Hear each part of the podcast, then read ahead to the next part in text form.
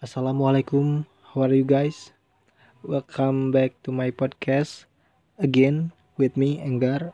So today in this episode I will share you the material about the process of public speaking.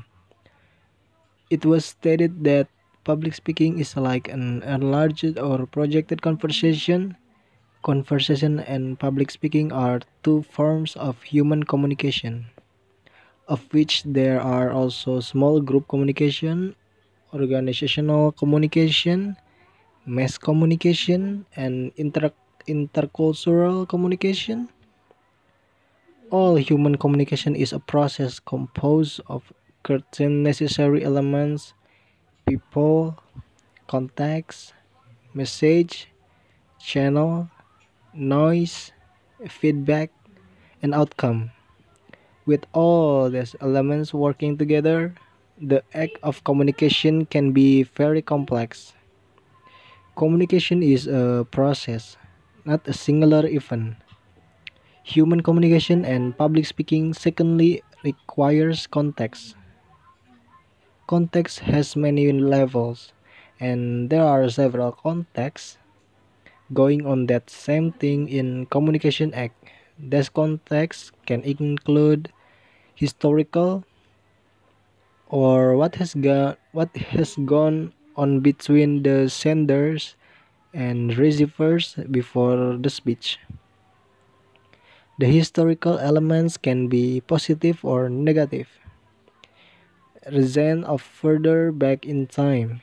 In later chapters, we will see that these past event, events can influence the speaker's credibility with the audience as well as their understanding.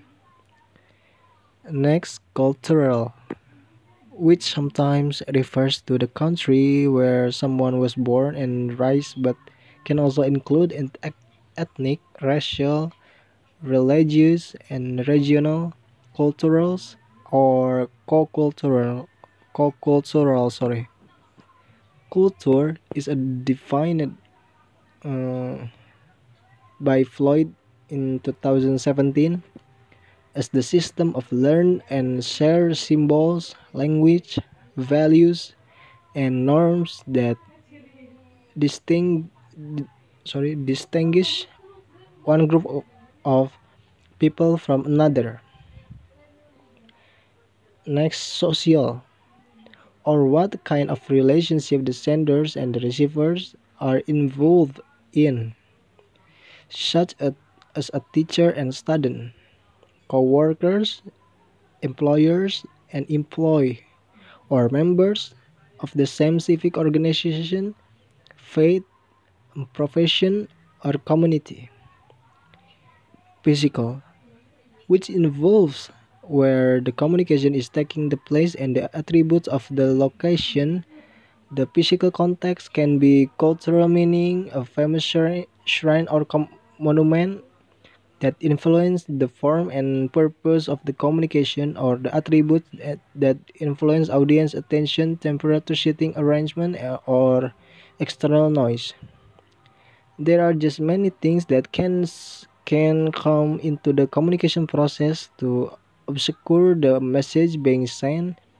Some of the ways that noise can be classified include contextual, uh, something in a room or physical environment keeps them from attending to or understanding a message. Physical, the receiver's health affect their understanding of message or their sender physical state affect her ability to be clear and have a good delivery.